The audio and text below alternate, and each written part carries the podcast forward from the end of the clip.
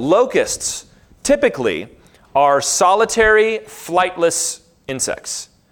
They do not fly, they live by themselves, they don't swarm, they just look like little green grasshoppers, and, and really there's really not much difference between a locust and a grasshopper. But here's what happens during times of famine, when there is not enough grass, they obviously will concentrate in more of the same places.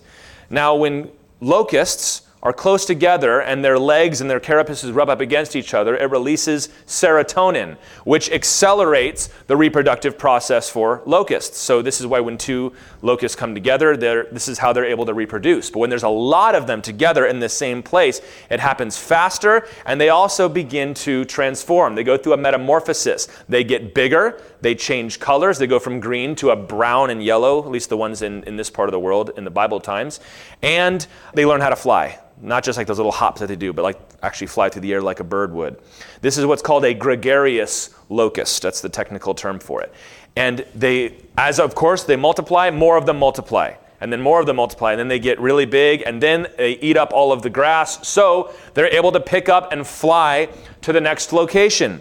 And when they finally reach a place or a time where there is enough grass and vegetation for them to spread out, they stop multiplying as much. That's how swarms of locusts work. So, this is how God has created those critters to stay alive. And we also can recognize why this would be a, a serious plague, not only in Bible times, but in America during the Dust Bowl and things like that. But this ensures, this little thing that God put into these creatures ensures that in times of hardship, not only do they survive, but this is when they thrive. When things are hard, when things are difficult, and it doesn't like, seem like there's enough, that is when these creatures come alive, you might say. And I'll use it as this illustration. We never know what we're capable of until we reach the breaking point. Until we are exiled, you might say. Until we are placed without creature comforts, until we're placed without the people that we depend on. That's when you find out what you're really made of. And I will tell you that we, living in an exile now, like Daniel and his friends lived in exile, we can not only survive these times, but we can thrive during these times. Because when you're walking with the Lord and the chips are down, God begins to call things forth out of you that were always in there, but were never needed before. A grasshopper locust can go its entire life cycle without turning into a gregarious swarming locust because it's not needed. But it's always in there if it's necessary. And in the same way, God puts things in His people that if you live during a time of peace and prosperity where the gospel is allowed to th- flourish and thrive, you might not need it. But when times get hard and times get difficult, those things begin to be awakened within you. We would call them spiritual gifts, of course. And this is exactly what we're going to see that Daniel and his friends are going to rise to the top of the heap in Babylon, even in this dark place, this thematically and symbolically dark place. You call somewhere Babylon, it's not a compliment, is it? But they're not only going to survive, they're going to thrive because of their obedience to the Lord. And I'll say the same way during our sojourning, this life, it is a sold out, selfless commitment that will enable you to thrive. It is no good to claim all of God's promises and blessings if you have no intention of remaining separated unto the Lord in the midst of a crooked generation. You can't just show up to church for your blessing so that you can go out and do the same stuff you've been doing every week. You can't curse and blaspheme and swear and steal and lie and then come to church and say, Bless me, Lord. I'm claiming his promises. Yeah, well, you got to claim the commandments too. And we agreed in our discussion last week, we're living in dark days. We're living in days of spiritual famine. Even if you say, well, I don't know if I see it as a spiritual problem, you get what I'm saying. These are dark days, and God is ready, to call something forth out of this next generation of believers. There's going to be things that are going to be done and said, works that are going to be accomplished, things that are going to be written and spoken, and ministries that are going to be activated that never would have been activated before because of the days in which we live. Are you ready for that? Do you want to be part of that generation? That the Lord stirs up and calls out. If you want to be, if you want to thrive in exile, you've got to follow the example of Daniel. Now, this is a real familiar passage, but we're going to just start by looking at verse 8 because this is the key to everything we're going to talk about, not just this morning, but the entire rest of the book of Daniel.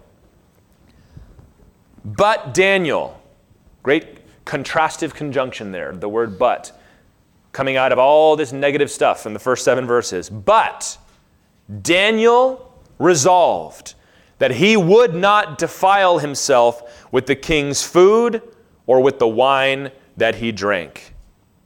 Therefore, he asked the chief of the eunuchs to allow him not to defile himself. All right, where are we in this story? Last time we saw that Nebuchadnezzar, who was the general of the armies of Babylon and also the son of the king, was out on a campaign against Egypt when Nabopolassar, who was his father and the emperor of Babylon, was killed. Or actually, he died. I don't believe he was assassinated, but he died. During that campaign, Nebuchadnezzar wins a battle against Egypt at Carchemish, and then he goes through all of the vassal states of Egypt and begins to subjugate them to the empire of Babylon, including Judah. Jehoiakim is the king at this point, and Nebuchadnezzar not only took vessels out of the temple, he took hostages from Jerusalem so that he could train them up to be courtiers in his own empire. And we discussed this last time. This is the first wave of exiles. Jerusalem has not been destroyed, but the exile has begun. Now, we saw last time, they were not mistreated in exile. They were not dragged along in chains and thrown into the dungeon and then called out. No, they were they traveled in style. They traveled like princes, which is what they were. They're members of the royal family, because they, they were not just to function as hostages, but they were to be trained up in the ways of Babylon so that they would be supportive of Babylon, so that when the day came and there was time to put a new king on the throne, Nebuchadnezzar would have people that were of the royal bloodline but were entirely loyal and trained by him. So when they arrive in Babylon, they're eating from the king's table. Now, this is important to note. And if, again, a lot of these things, if you're familiar, as I said, with uh, any kind of medieval stories or if you like fantasy novels, a lot of this probably really sounds familiar to you. But like the king's delicacies is something that was done. The food was brought out and if and the king, of course, had the best spread of them all, and he would send portions of his table to people that he wanted to favor. So if you had somebody come in from out of town, or if he was trying to get this guy to you know go to war with him, he'll send him some extra portions from the king's own table because it was a mark of honor. Now this is what's happening for Daniel and his friends. He's trying to say, look, we don't have to be enemies. I'm here to honor you. I'm here to bless you. But it really, as you all know, was not so much an act of kindness as it was an act of subjugation. You will live and thrive if you bow the knee and serve me. Kind of like how Satan told Jesus in the wilderness. He said, If you, all these kingdoms I'll give to you, if you will bow down and worship me. They were renamed by the king of Babylon. a very significant thing. I could kind of just talk about that for today, but I won't. Their names were Daniel, Hananiah, Mishael, and Azariah. And their names were changed to Belteshazzar, Shadrach, Meshach, and Abednego. Names that all had the name of the Lord in there Daniel, Hananiah, like Yahweh, Mishael, Azariah. These are all names honoring the Lord, and they're changed to names that kind of sound similar. We're very uncertain about what these actual names meant specifically, but they seem to be honoring the names of his gods. At the very least, Daniel's name, Belteshazzar, Bel is like Baal, the god that they worshiped. He renames them, and he's trying to make them forget the Lord and his law. Now, why does Daniel decide he's not going to defile himself? This is important to know. The food was, first of all, undoubtedly unclean. We went through the book of Leviticus not very long ago on Wednesday nights. We know what unclean food was. They were only supposed to eat animals that chewed the cud and parted the hoof. Only fish that had scales and fins, and only insects that had jointed legs above the, the, thorax, and lots of different rules that were done. It probably wasn't drained of the blood properly. It maybe had been strangled. And above all, it had probably been sacrificed to idols. This is the routine of the day. You'd make the sacrifice and you'd bring it to the king and he would eat it. If you've ever read Homer or any Greek literature, you see this all the time where they're going to have a party, so they'll make 100 sacrifices, and then they'll pass out the meat, and they'll all eat it. So, this is why it's unclean food. This is also likely why in 1 Corinthians 8 and Romans chapter 14, when Paul is describing these Christians that were only eating vegetables and refusing to drink wine, and only eating food that had not been sacrificed to idols, probably because they were living in Rome or Corinth or wherever, and were trying to imitate Daniel and his companions here. They're saying, well, just like Daniel wouldn't drink the wine, wouldn't eat the food, we're going to do the same thing. And Paul makes the point that in Christ Jesus, you have liberty, and the idol doesn't mean anything anyway. Just be respectful to one another. But Daniel determined not to defile himself. The world, with a capital W. There's two definitions of the world in the Bible. The first is from John 3:16. God so loved the world God loved the world. It, as when you use it like that, you're describing all of the people that exist on this little blue marble that God created, the world. But then there's a place in 1 John where John says, "Do not love the world or the things in the world." And that is the sense I mean right now when I say the world with a capital W, described as the system as it stands without God. Any system.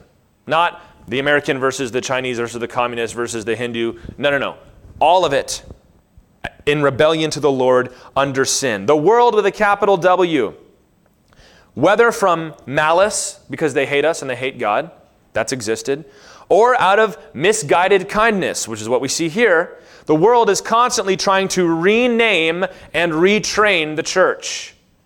Rename and retrain God's people. Let me give you an, one example of each of renaming people. This is people trying to tell you what the church really is. You see an awful lot of that right now, where people that will go on TV or podcasts or write books that will explain what religion is for. A lot of this goes back to the, uh, the, the, existentialists and psychologists from the, the turn of the 20th century, and they, they say, We've done all the history, we know what religion is for. So they come up with a definition of what religion is, and then they come to the church and say, therefore, this is what it is. And the most common use of this is that religion is the cultural glue of a society. Now, does religion and Christianity function that way? Yes, but that is not what God's church is. God did not send us out and say, go be cultural glue. Give the people a common story. Even if they don't believe it, it doesn't matter, as long as they've got something that holds them together and they believe in something bigger than themselves. That is not how God defined his church. He said, I've sent you out as sheep among wolves. Go out and make disciples of all nations, baptizing them in the name of the Father, the Son, and the Holy Spirit. Do things with a heavenly perspective. You wrestle not against flesh and blood. But the world is constantly doing this. And there are many people in the church, for some reason, that keep on bringing these people in to talk about it. They tell us what we are. God has already told us who we are as a church. God has already told you who you are as a Christian. They're also trying to retrain us. And who's they again? The world as a capital W system against and without God. These are people that are constantly coming to try, trying to come in and tell us we need to reevaluate our theology. It's no good anymore. We can't believe this anymore. People will say things like, I actually read, saw this online yesterday. Uh, I forget the context, but somebody said, Christians just need to realize we can't believe this anymore. And I forget what the specific matter was, but I remember thinking, why can't we believe that anymore? Because most people don't? That's no good reason to stop believing something. It's not like we've had some brand new wave of evidence and some brand new revelation from God that tells us these things are different. They just say, well, nobody thinks that anymore. And to which we say, well, that's not really my concern. I'm not really worried about that. I'm not really worried about what most people think. As Ken Ham likes to say, most people didn't survive the flood. So, most people is not a concern of mine. You know, you go to school and your teacher will tell you, oh, don't you know where that doctrine came from? Don't you know that it, that it came from this and it was oppressive and it was all this and trying to rechange it? And it's always easy to justify giving in to the world because what we say is, well, listen, right now we need to make a temporary alliance with these people to stop this coming up. But then what happens is you find yourself way downstream. How did we get here? Right, we're going to stop fighting against this so that we can fight against this thing over here. And now all of a sudden you've absorbed the thing that you were fighting against beforehand. Daniel is our example here. He resolved, the word in Hebrew is he set his heart. He set his heart not to defile himself, defying the consequences. Like, I could get killed for this. He had to know, right? He had just come back from watching his city get conquered and he's been carried away. He's been very blessed in that he's going to be taken care of and he's going to miss the siege. There's some typology of the rapture there, in my opinion, that the righteous are being taken away before the judgment comes. And he, and he could have said, Hey, I'm not going to push my luck. If God has delivered me from this, then I'm not going to you know, deny a gift from God. He said, No, I know what God has already said, and I don't care what happens. He refuses to participate, and he chooses the Lord. Colossians 2, verse 8, Paul would write, See to it that no one takes you captive. How are we going to be taken captive? By philosophy and empty deceit. I like that because philosophy is very profound and very smart.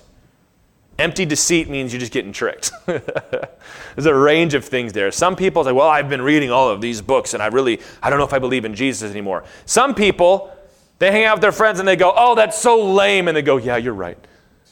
He says, doesn't matter what, whatever pushes you to the edge, whether it's like somebody's dissertation or a meme you saw on Facebook.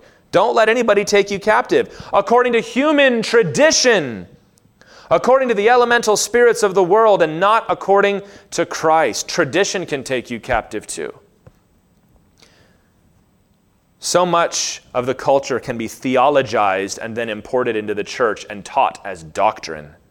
Jesus rebuked the Pharisees for this. In Mark 7, verse 9, he says, You are teaching as doctrine the commandments of men. You've nullified the scripture by your traditions. And that happens, man. It's happened throughout American history. In the early days of our republic, Enlightenment doctrine from Hobbes and Locke and guys like that was being theologized through the scriptures and then preached in the churches. And it set up a lot of people to say, do we even really need God? It was this deistic attitude that got into the churches. Not all of them, but it sure did. To the point where people were like, well, you know what? As, as long as religion is helping the, the, the poor and the underclass and the ignorant of society do the right thing, then I guess that's okay. But the smart of us know that, you know, we're really just here because it's what you do. Look at the progressive era, you know, the, the age of of progress when the industrial revolution was taking hold. And this belief that you know darwinism was really hot at this point all these technologies were advancing and the age of steam and iron and they just you read the books from this time humanity will continue to advance we'll never stop advancing and in 100 years we're going to have people that know how to fly and use their psychic powers and stuff. And like, there were some really weird people at this time. But it was this constant belief in progress was brought into the church. And you got something called the social gospel, which who cares about our theology as long as we're helping people? And you got organizations that began to do a lot of really good things, do a lot of good charitable works, but they abandoned their doctrine because they said, well, wh- why are we dividing over doctrine? Really, all that matters is feeding the hungry. It was theologized and brought into the church. We saw maybe the end of the last century, a bunch of business strategies and self help techniques were theologized and brought into the church. And you hear somebody who's preaching and it all sounds good, but you realize after a while, it's like, I'm pretty sure I read this book for, in my business class. I'm pretty sure I heard this idea from a self help seminar. Why is my pastor preaching it from the pulpit? You saw that happen. And today it's activism, right? Everybody's an activist, everybody stands on something. Do you really think that all these people that are waving the gay flag outside their church got there because they arrived at a new understanding of Scripture through prayer and fasting and the work of the Holy Spirit? We just happened to discover that women don't have to submit to their husbands and can be pastors during the most feminist age humanity ever had. Just happened to happen that way. We, we take the culture, we theologize it, and we preach it from the pulpit. I mean, the same thing can happen from the other direction where really it's much more important to be a good American than it is to be a good Christian. And if you're not an American, no, you're not a Christian. You're, you can be saved, but really you ought to be more like us. It happens across the board. We got to stop that. Christians used to be called Jesus freaks. I love that. Jesus freak, because it's so insulting. It was not a nice thing to be called a Jesus freak back in the day. I find it very interesting that in the last revival, the people that were the most open to the work of the Holy Spirit were hippies. You know why I think it was them? Because they had already cast off their culture. They said, I don't want anything to do with any of this. I'm going to go and seek the truth. And God goes, Oh boy, I can work with that. People that say, I'm not going to I'm not to follow what everybody else is doing. I'm just going to go and seek God. He says, You'll find me. Watch out. How many times in the Bible does it say, Seek and you will find? Or at the, the early 1900s in Azusa Street, it was the poor African American communities out in California that were pushed to the side and ignored, and the Holy Spirit swept through. Why? Because there's already a disconnection with the culture. So there, there's a celebration of the, the distinctness of the church. The Salvation Army was that way. The coal miners that got saved under Whitefield and Wesley were that way. We've got to reclaim this nonconformist attitude in the church. We're not like them. We resolve not to defile ourselves. And we're going to get to the details in a minute. But for right now, all we need to know is that we have to decide now we're not going to defile ourselves. We're not going to let the world get under our skin and change us. It's all Jesus and nothing else. And I realize that this is radical. You know, this is how I was taught. I had a, I had a first of all, a great grandfather who, I'll tell you his testimony sometime, but when he got saved, he was one of those, well, if it's true, then what are we doing? if this is real, then let's just go. And he taught my dad the same way, who taught me the same way. And so that's how I grew up. But as I've realized, that's not common. The idea of just Jesus, well, people don't want to hear that from the pulpit. Well, you're going to hear it here. I don't have anything else to give you. I'm not that great, and I don't know anybody else that's so great that I would stand up and teach it to people and say, live your life this way. Jesus. Decide now. The details will come later. A lot of this is going to be unique to your situation, like Daniel's was. But you've got to decide Jesus freak. Well, I like Jesus. I don't like that freak part. Jesus said, If you are ashamed of me before men, I'll be ashamed of you before my Father in heaven. And I'm t- spending way longer on this one point than I intended to, but you remember when Michal, David's wife, rebuked him for dancing before the Lord? They were bringing the Ark of the Covenant in. He says he was wearing a linen ephod. Now, this is not, as some have put out there, that David was uh, dressed so much immodestly as much as he's the king. Kings don't wear linen ephods and leap and dance before the Lord. He shows up, and the, the queen says to him, Oh, but all the ladies in Jerusalem enjoyed that, David. What kind of, you think, you, you if you're going to be king, you got to be king. You're not just some guy in the wilderness. You're not Robin Hood anymore, David. You've got to, you got to be noble and regal. And he says, You haven't even seen undignified yet, lady. He said, I'll become even more undignified than this. Because David's like, it's Jesus. He didn't know Jesus' name yet, but he knew his father. It's all Jesus. Well, fools for Christ, Paul said. Just, you know, don't worry about the details yet. Just decide that's who I'm going to be. That's who I'm going to be. If you don't like the way, you don't like your parents' religion, don't do your parents' religion. You follow Jesus, and he'll lead you to the truth. Verse 9. So Daniel resolved that he would not defile himself. We've made our distinction. We're not doing this. Very powerful when somebody says no to something like that, isn't it? Because it makes everybody else kind of sit up and go, well, I don't want, I don't want to do that either. That's exactly what's going to happen.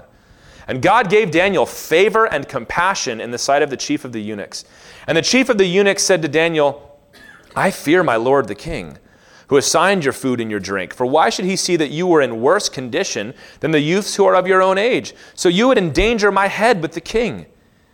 Then Daniel said to the steward, whom the chief of the eunuchs had assigned over Daniel, Hananiah, Mishael, and Azariah. Maybe we should get in the habit of using their Hebrew names. They probably would appreciate it, huh? Test your servants for 10 days. Let us be given vegetables to eat and water to drink. Then let our appearance and the appearance of the youths who eat the king's food be observed by you, and deal with your servants according to what you see. So he listened to them in this matter and tested them for 10 days. At the end of 10 days, it was seen that they were better in appearance and fatter in flesh than all the youths who ate the king's food. So the steward took away their food and the wine they were to drink and gave them vegetables. So here Daniel's made this determination. We saw at the end of verse 8, he asked the chief of the eunuchs, and then we know from the previous verses this man's name was Ashpenaz. The chief of the eunuchs, remember the term eunuch was uh, the, the official title and eunuch, of course, can also mean a man who has been castrated. They used to do this for court officials so that they would leave the queen and the princesses alone.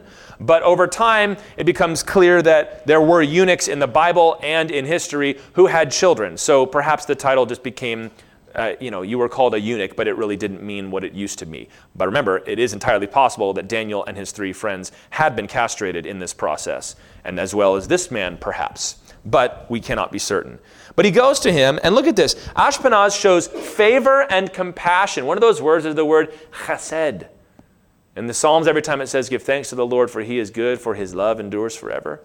Or maybe mercy or steadfast love. The Bible translations have a hard time getting it across. Is that word chesed. And that's exactly what he's showing to Daniel. But he says, I'm not, I'm not going to let you do this. He's not angry.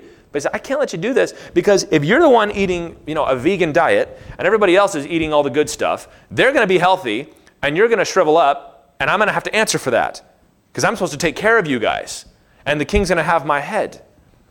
So the next thing we see is Daniel addresses the steward. If you have an Old King James Bible, it might have a capital M Melzar there. The word Melzar means steward. So it's probably not a proper name there, although it could be.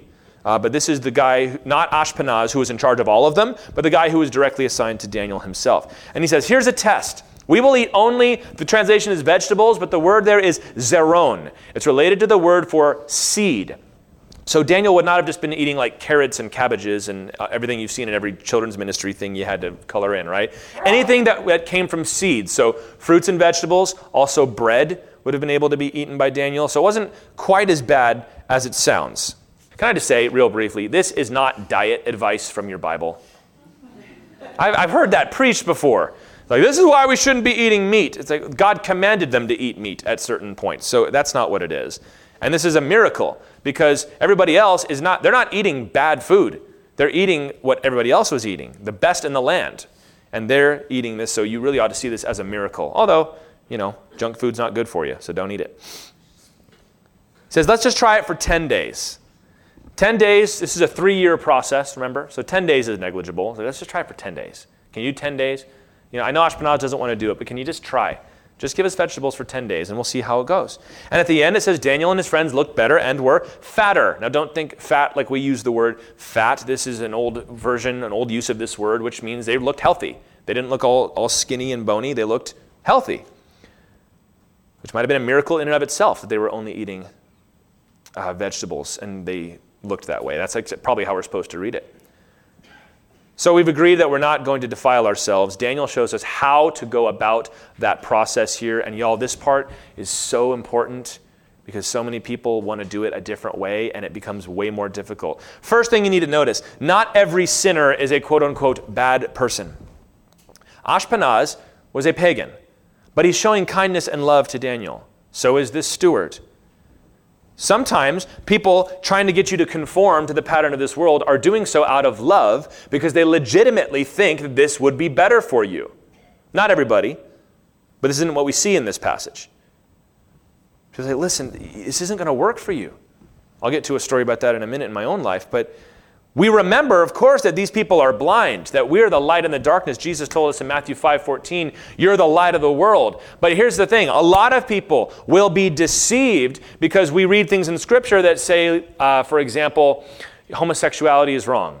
And you've got a, a cousin or a friend or a neighbor who's gay, and they're super nice and they're friendly and they're great with your kids and you like hanging out with them and all that and you just can't connect the two in your fact that this person is a sinner going to hell yet they're super super nice can i just tell you not every sinner is like right you know like twisting the mustache and tying ladies to railroad tracks like that's not what sinners are like okay there are lots of really nice, good people. But what do we learn from Romans? Nice and good is totally irrelevant when it comes to matters of salvation.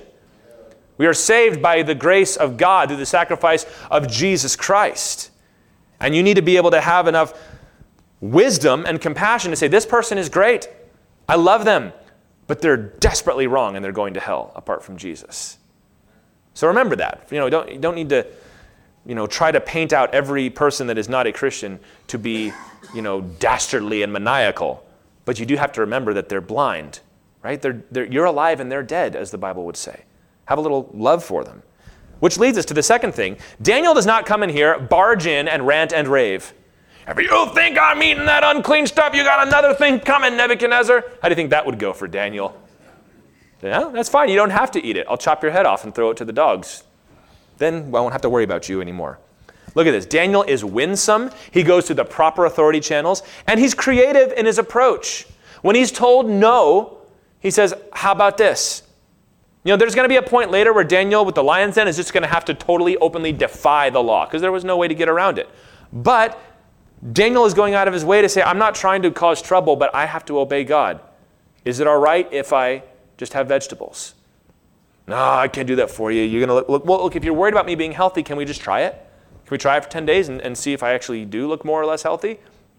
He's creative. He's winsome. When we are trying to stand against the current, we do it out of love, never out of fate. So many people like to revel in their distinctness as a Christian because they despise other people in their country or in the world. And they're not doing it out of love for Christ, but out of opposition to these people. That is the wrong way to do it, you guys. Those are the people you're here to help, that you're here to save. All these people that I hear, you know, Christians, these, these terrible people and these demon inspired folks, and God, put a stop to them, Lord. Yeah, put a stop to them, Lord, but do like a Saul of Tarsus thing. Put a stop to them by making them all apostles. How do you like that? We recognize the peril that people are in. We're out, we're out to save them. We're not worried about us. I'm not worried about why, why can't I have some of the food? You need, he could have gone in and demanded that they only give him kosher food, but he said, you know what? That'd probably be harder for you, so I'll just eat vegetables. He's willing to defer his own rights in order to help this other person out. And number three, so we're noticing that these people are people, and sometimes they're doing it out of love, even though they're wrong, which leads us to number two do this out of kindness and out of love. And number three, Daniel was willing to put God on the spot. Don't you like that? He says, Well, we'll do it for 10 days and we'll see how it goes. He probably walks away from that meeting and goes, I guess we better pray because we're only going to eat, you know, bread and cabbage and water for the next 10 days, and everybody else is going to be getting steaks and pork chops and wine, and, well, let's just go pray. And God met him in that moment. Don't get so caught up in the logic and the foresure of a situation as if God was not a factor in it. So often we do that. We look at the life that we're in, we look at the situation presented to us. There's no way out. You got God on your team. Ah, it's a cop out. No, it's not. It's not a cop out, it's the truth.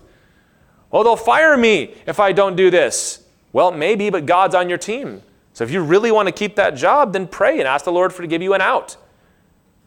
But you better be willing to take a stand. You, don't, you don't say, God, make a way out. If not, I'll sin to keep this job. No, that's not good.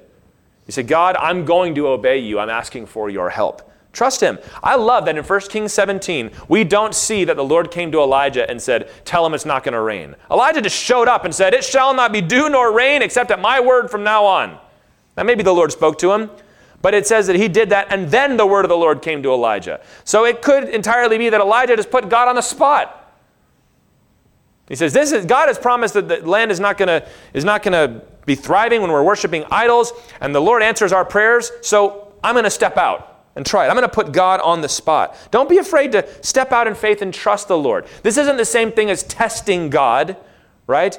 The God, if you if you come through with this, then I'll serve you. If not, then I won't. You say, God, I'm going to serve you no matter what. But this is a very difficult situation. I'm asking for your help. This seems like it would work, so I'm just going to step out and let God work. And this whole theme is going to run through the book of Daniel that God is faithful, even if he permits us to perish. Remember what the, the three boys are going to say later? Says, Our God is able to deliver us, O king, from the fiery furnace. But even if he doesn't, we're not bowing down. That's the kind of attitude that God loves to reward and honor. When you stand separate from the world, it takes courage, but it's got to take love because remember, your separation is not just so that you can be part of a unique subculture, but it's so that you can be a testimony that draws the attention of those who oppose the gospel. Jesus said in Matthew 5 16, Let your light shine before others, so that they may see your good works and give glory to your Father who is in heaven. The Christian who limits his entertainment options. Uh, I'm not going to see that one. What? Why not? Yeah, you know, I, am trying to be faithful to my wife. And I know if I see that, it's, it's going to be hot, it's going to be sexy, and it's going to make me lustful. So I'm not going to go. Okay, well, I'll catch you later. Yeah, I'll catch you later, fellas. Somebody's sitting there and he goes, What? I, I don't know if I ever have done that in my life. Chosen to deny something out of faithfulness to my wife. Or refusing to be corrupt. Hey, I need you to, you know, we only sold 10,000, but I need you to write down we sold 12. He said, I won't do it. You need to do it. Come on, we all do this. Everybody does this every time. I, listen, I'll do anything you want. I'll work overtime. I'll come in on weekends. I'll try to make up the difference, but I'm not going to falsify the reports. They'll rant and rave and they'll scream and slam the door in your face, but then they get home and they go, oh, that guy. You're going to be stuck in their brain. Why? Because they've convinced themselves this is the only way to do it. But then you show them, no, there's another way. And they know, man, this, I, I, I, I can't have this guy around here, but I need him around because, hey, that's one guy who's not going to lie, and I need him. Maybe you going out, you say, oh, we're going to go out with the friends, we're going to have a good time. But you're like, you know what? I've had enough. I'm not going to drink anymore. On, we're partying. Yeah, but then if I drink another one, I'm going to get drunk, and the Lord told me not to do that. Come on, you're so. No, I'm not doing that. I'm having fun. I'll hear with you guys, but I'm not going to not going to cross that boundary. Somebody's going to be going home and like, you know what? I wish I had the guts to do something like that. Women, you decide, you know what? I'm, I'm not going to use my body in order to get attention for myself. I'm not going to flaunt myself. I'm not going to dress and post things online in such a way that I'm getting people to look at me. Serious problem that's on the rise right now. Have you noticed that? It's got to stop. I don't work Sundays, boss. I need you on Sunday. I'm not working on Sunday. Well, I'm going to fire you then. Don't fire me. No, at that point, that's not when you throw it back. You say, look, man, I, I, I know that you need help. I know you need this, but I can't do Sundays. Can I do Sunday afternoons? I'll come after church. I can't do Sunday mornings. I've committed myself to the Lord. That stands out to people. They see that, they noticed that. Can you believe what she did? You know what? If we're going to have this conversation, ladies, I'm going to leave. Well, what's the big deal? I, I would not talk about you this way. I'm not going to talk about somebody else. I'm refusing to defile myself. When you go to class and your professor demands that you write some paper denouncing the faith or contradicting the Lord or something along those lines, that happens all the time, especially for, for freshmen in college. You get these papers that you have to write that denounces God or deconstructs the faith or affirms something that we know not to be true.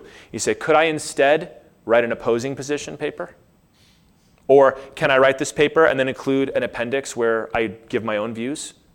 No, no, I, I know it's 10 pages. I'll write 12 in order to put my own views out there.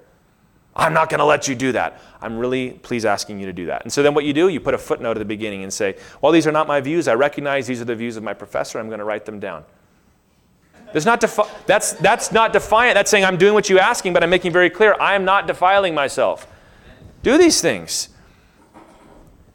When your job has got some HR initiative where they want you to take a stand for some social cause that you can't get behind, you say, Boss, I love you, but I'm not doing this. I can't do it. I'll do something else. If you want me to raise money, I'll raise it for any number of things, but I won't raise it for that. I'm not going to go back and write a statement, uh, you know, talking about how Christianity and my all these things have given me this privilege that I need to deconstruct because I believe that some of these things are related to the gospel of Jesus Christ, which is the most important thing in the world, and I'm not going to write a thing against it. Boss probably won't care anyway. oh, whatever. If I'm going to lose people over this, it's not worth it. You know, Romans used to admire Christians in the way that they died in the arena. I couldn't find the quote, but I remember there was some Roman general or um, general or emperor who said, "I wish my soldiers had as much bravery in the face of death as these Christians when they're being killed in the arena." I remember when we went down to Costa Rica. This is a little different, but it's a similar kind of idea. We're talking about glorifying God through your difference with a winsome attitude. We're going down to Costa Rica with a bunch of teenagers, and we're on the plane, and everybody's like, ah, so where are you going? Go to Costa Rica. Which resort are you staying at? And we're not boasting. Well, we're not going to a resort, actually. We're going to be staying at this hotel, and we're going to be going to the, you know, this homeless community, and we're going to be going to these kids, and wow, wow, I feel bad. And I remember saying, oh, no, don't feel bad. Just that's just what we're doing. There was a woman that stayed at the same hotel as us, and she was going out every day. She was going windsurfing, and she was going into the jungles and ziplining and everything. And she'd come back, and she didn't want to talk about that. She just wanted to hear about what we did. Where'd you go today? Well, we went to this refugee community at the border of Nicaragua, and we were handing out clothes and handing out food. And wow, that's amazing. You know, she wouldn't do anything wrong. It's not always that case, but that distinction and that difference, like that, this is a whole different priority. I came down here to do things for myself. They come down here giving up time that could have been given to themselves for other people. Your job is to do what is right and trust that God knows what He is doing in commanding you what is right, even if it's your life or your death. Daniel was willing to be kind, but he was never going to compromise. And so God met him there with a blessing, which we'll see in verse 17 now. As for these four youths, God gave them learning and skill in all literature and wisdom, and Daniel seeming not the other three. Daniel had understanding in all visions and dreams. At the end of the time when the king had commanded that they should be brought in, the chief of the eunuchs brought them in before Nebuchadnezzar, and the king spoke with them, and among all of them none was found like Daniel, Hananiah, Mishael, and Azariah. Therefore they stood before the king. And in every matter of wisdom and understanding about which the king inquired of them, he found them ten times, literally their ten hands, better than all the magicians and enchanters that were in all his kingdom. And Daniel was there until the first year of King Cyrus. So during this time of training, God endued them with wisdom, with spiritual gifts. They excelled. So verse 17 there covers that three year period of training. And then they come before Nebuchadnezzar and they're tested. And they're 10 times better than everybody else. And we're going to see the rest of this book. They rise to prominence to the point where Daniel and his friends are functionally running vast swaths of the Babylonian Empire. A little note there in verse 21 when it says Daniel was there until the year of King Cyrus. This is not saying that Daniel died in the year of King Cyrus. Chapter 10 is going to tell us he had a vision in the third year of Cyrus. What it's saying is Daniel lasted to the end of Babylon. And we know he also extended into Persia as well. That's what that's trying to say. He was there until the last year of Babylon and continued from there. God enabled these boys to thrive in their exile, to rise above captivity and become wise rulers. When I was working for 1 800 Got Junk, somebody told me during my training process, you got to lie to do this job. You got to lie. You got to lie about the price. You got to lie about what we can do. So that way you get your sales and you just you got it. And I said, well, I won't be lying. You're not going to be any good at this job. Well, I'm not going to lie. You have to lie to be good at this job. I'm not going to lie. I, I, and I said, let's just see. I'm going to see how well I can do at this job by being honest. And the answer is that I did very well, and the branch did very well. And I, I found out later that guy went to my boss and said, Do you think Tyler might be a little too religious? Because he won't do what he's got to do in order to get the sale. And you know, even even uh, I got this talk from a lot of different people. It's like you don't got to be so on. You don't got to be so have so much integrity. You don't got to be so, you know, holy about it. I'm like, yeah, I do. Yes, I do. Because I'm not working for you. I'm working for the Lord.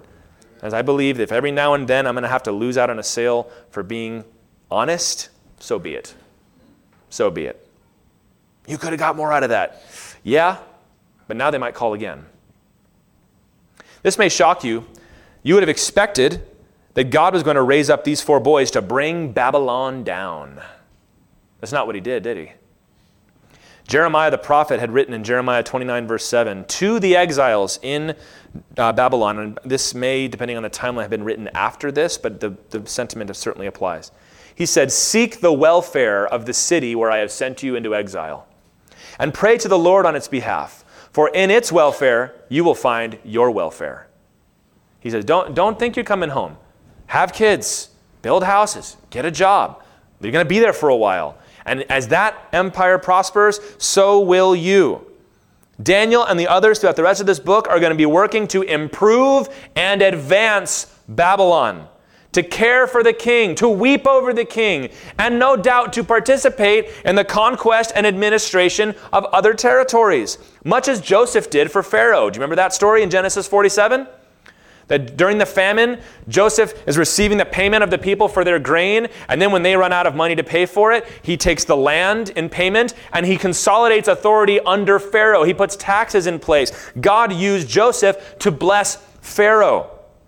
We must remember this.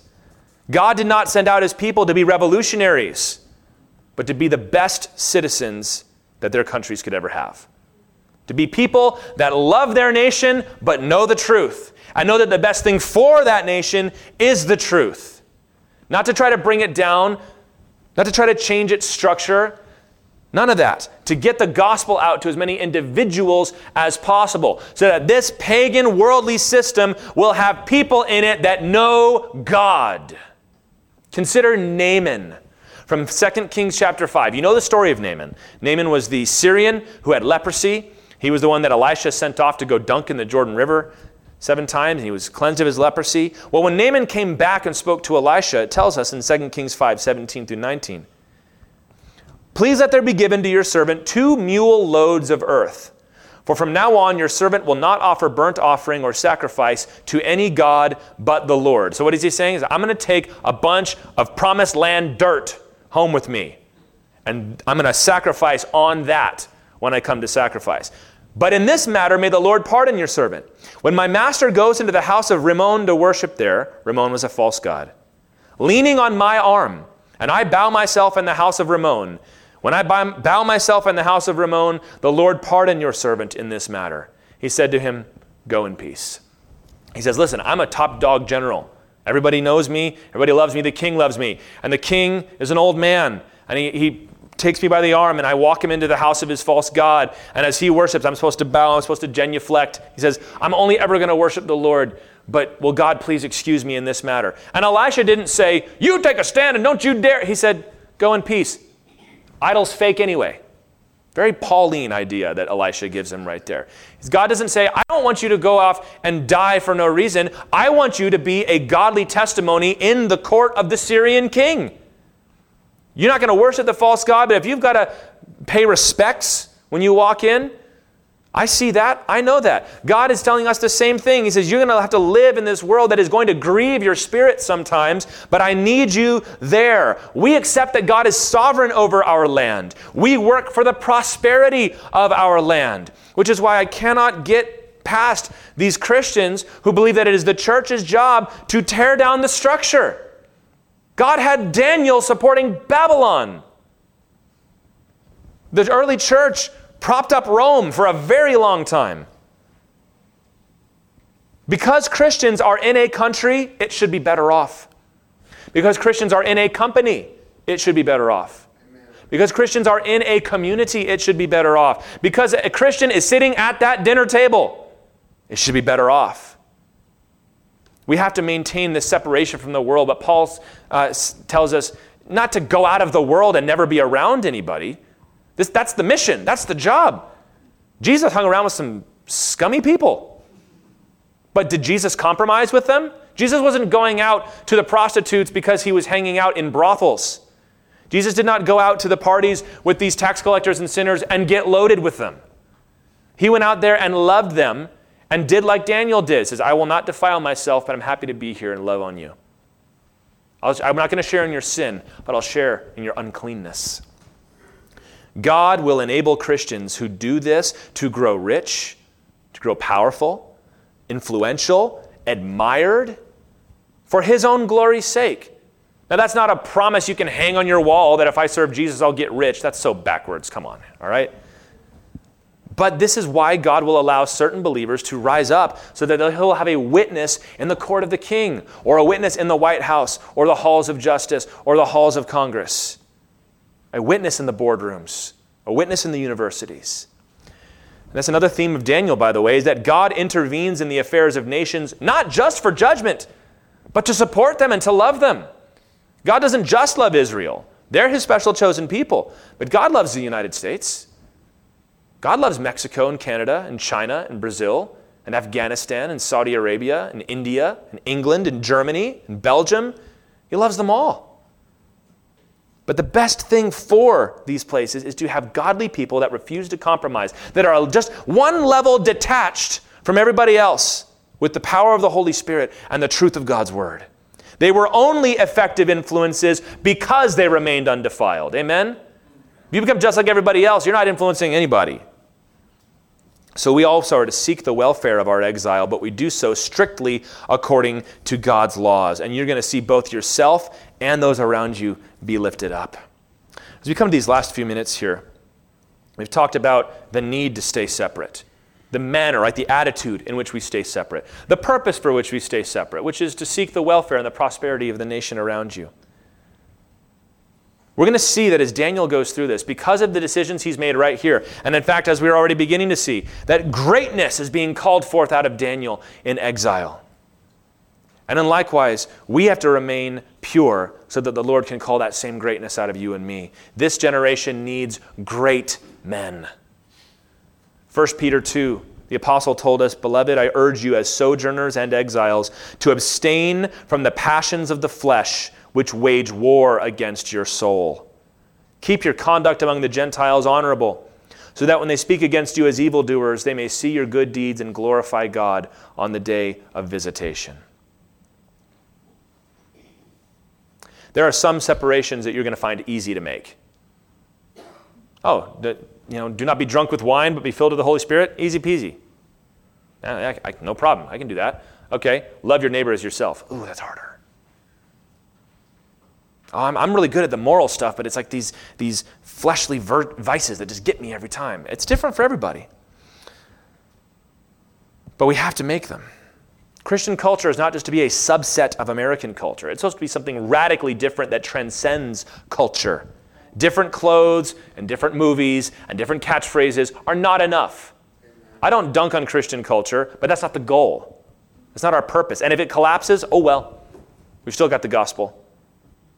We should be able to take the way we are living as Christians, transplant it to any nation in the world without really changing anything.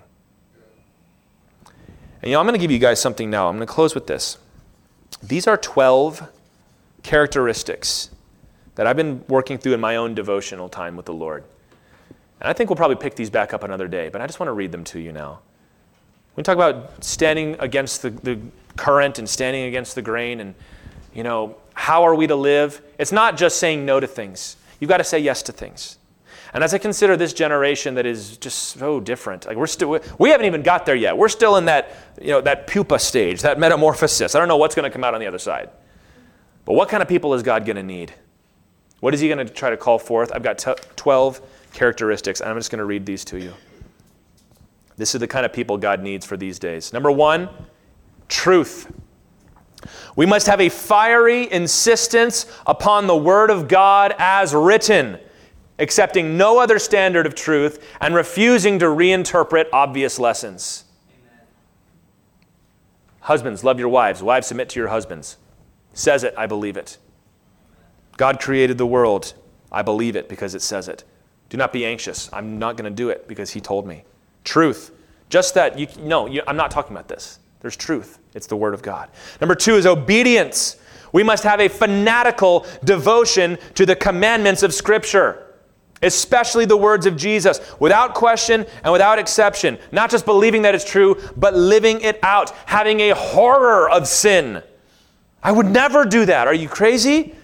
Spiritual discipline to maintain it. Obedience. Number three, related but different liberty. This generation needs people who must be free in all matters of conscience, refusing to emphasize traditions or preferences, but enjoying life to the fullest. The people that need the gospel now are people that have no loyalty and no love and no patience for things that are not eternal. So we cannot major on the minors. We're going to enjoy life to the fullest. We're going to participate in the culture, but we're going to do it in the name of Jesus Christ. Number four is perspective. We must have a heavenly perspective and refuse to let ourselves be dragged into the priorities and the passions of the passing moment. This next generation of Christians needs to be inoculated to politics and social trends. It does not move us. We're standing on the gospel because we know that we're going to heaven someday and we don't wrestle against flesh and blood. Number six is selflessness. We must choose to forget ourselves and instead choose to see the life of Christ manifested in our bodies through renunciation and submission. The next generation of Christians need to stop trying to self actualize themselves. Who cares about me? It's Christ in me. Kill me, persecute me, insult me, cancel me. I don't care. I'm following Jesus. Number seven is preparedness. We must prepare ourselves for the critical moments in our bodies, our minds, and our souls so that we never need pass by an opportunity. This means that we are not intellectually lazy, we're not physically lazy, or spiritually lazy because you never know when the battle is coming. And if you need to cast out a demon, you've already been praying and fasting and you're ready to go. Number eight, service. We must be totally committed to the church and its mission as active participants in the work of our congregations and communities. No more sideline stuff. No more just showing up Christmas and Easter and a couple Sundays and canceling it for rain, snow, or sunshine. We're serving. We are ourselves taking responsibility. Number nine, power. We need to cultivate a vibrant relationship with the Holy Spirit through persistent prayer, the pursuit of the spiritual gifts. Paul told us, pursue love and earnestly desire the spiritual gifts, that we might experience his supernatural power. People say, well, in the mission field, we need miracles because people don't believe in Jesus. We are living in that mission field right now. We need that. We've already seen it here. We need more of it. Number nine is accountability. We need to have effective accountability that is willing to include anyone who's willing to come, but also knows how to exclude those who are not ready. Jesus said, Foxes have holes and birds of the air have nests, but the Son of Man has nowhere to lay his head. Come back when you're ready. One thing you lack, sell all you have, give it to the poor, and then come follow me. Jesus knew how to make people come to the point of decision. We can't be so eager for butts in the seats that we skip over discipleship and conversion. Number 10 is forthrightness. We've got to have a forthright attitude as we talk about spiritual things, refusing to play games or conceal the truth. Yes is yes, no is no. So you're saying you believe Jesus is God? Yes. So you believe gay people are going to hell? Yes. You believe the Bible is true and you believe it literally? Yes. Forthright, honesty, kindness. This next generation needs to have steel in their backbones. Because you know why? Every other activist group does. So, what, we're going to soft pedal it and think people want that? They won't. Number 11 is love. We've got to look upon the world and one another with agape love, weeping over the lost, not ranting and raving against them, and rejoicing in the truth like Jesus did. He said, Love your enemies and bless those who curse you. Do you believe it or not? We've got to do it. And number 12, finally, is loyalty. We must have an all consuming love and loyalty to the person of Jesus Christ. No institution, no denomination, to Him alone. We are disciples first and foremost.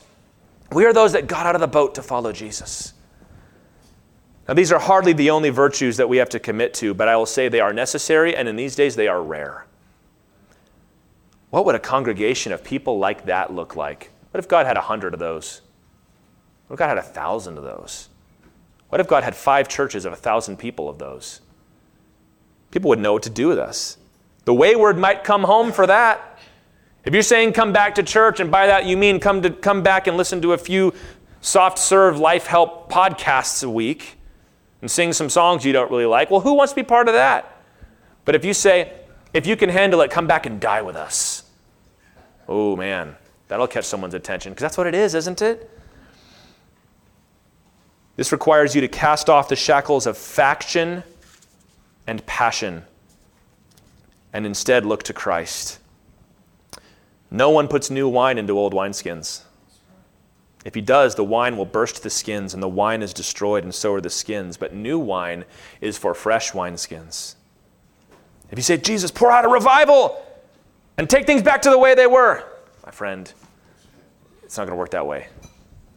Revival shakes things up. Revival brings the house down. Now, do we go back? Yes, but we go all the way back to the word, to the, to prayer, to the doctrines of the faith, the historic truths of, of church. Our version of it, the way we grew up, I say this with all the, the pain in my heart, it's over. It's done. I loved it. I grew up with it. I wish I could do church the way my dad did. He's a pastor too. I wish I could do it. I can't. It's a totally different generation. It's a hostile one. It's an angry one. It's not indifferent, it hates us. And I told you there's this spiritual pincher movement that I can see coming. It's not just one side, it's coming the other way too. If you believe that these days are what we say they are, if you really meant all those amens you gave last week when I was talking about all the ways that we're going off, then this is how we've got to set our hearts today what's going to happen is that we're going to see that there are things in us. There is strength in us. There is power in us, and commitment, and wisdom, and spiritual ability in us that is lying dormant for generations. But because of the, the hostility and the dryness of the time, the Holy Spirit is going to draw those things forth. And we're going to be able to rise up and thrive during this season of our exile. So many people want to say, this must be the last generation on earth. Well, if it is, I want to go out with a bang, don't you? I want God to have to grab me by the collar at the rapture and say, No, you're done. Time to come home. I don't want to say, Oh, oh, good. Yeah, I've been waiting for you. It's been, I don't, I don't know, it's been a while. So, oh, Jesus, yeah, come on. You're here. Help me evangelize these folks. He's like, Nope, time to go. It's time for the end to come. I want to come to heaven exhausted. I know I say this a lot, but I mean it. I want them, I want to be like falling across the finish line, not leaving anything out there. I want my armor to be banged up and dented, and I don't know where my helmet went, and my sword's broken in half, but I've got a train of people coming with me. When we start living like that, when we refuse to defile ourselves, and we do so with a winsome attitude of love that's not seeking our own benefit, but the will of our Lord Jesus Christ, people will sit up and pay attention. And we ourselves will thrive in exile, even if it means that we face the lions and we face the fiery furnace. It's going to happen. These are the people God's going to call forth. The only question is are you going to be a critic? Are you going to be the audience? Or are you going to be one of the champions that God sends forth to save our people?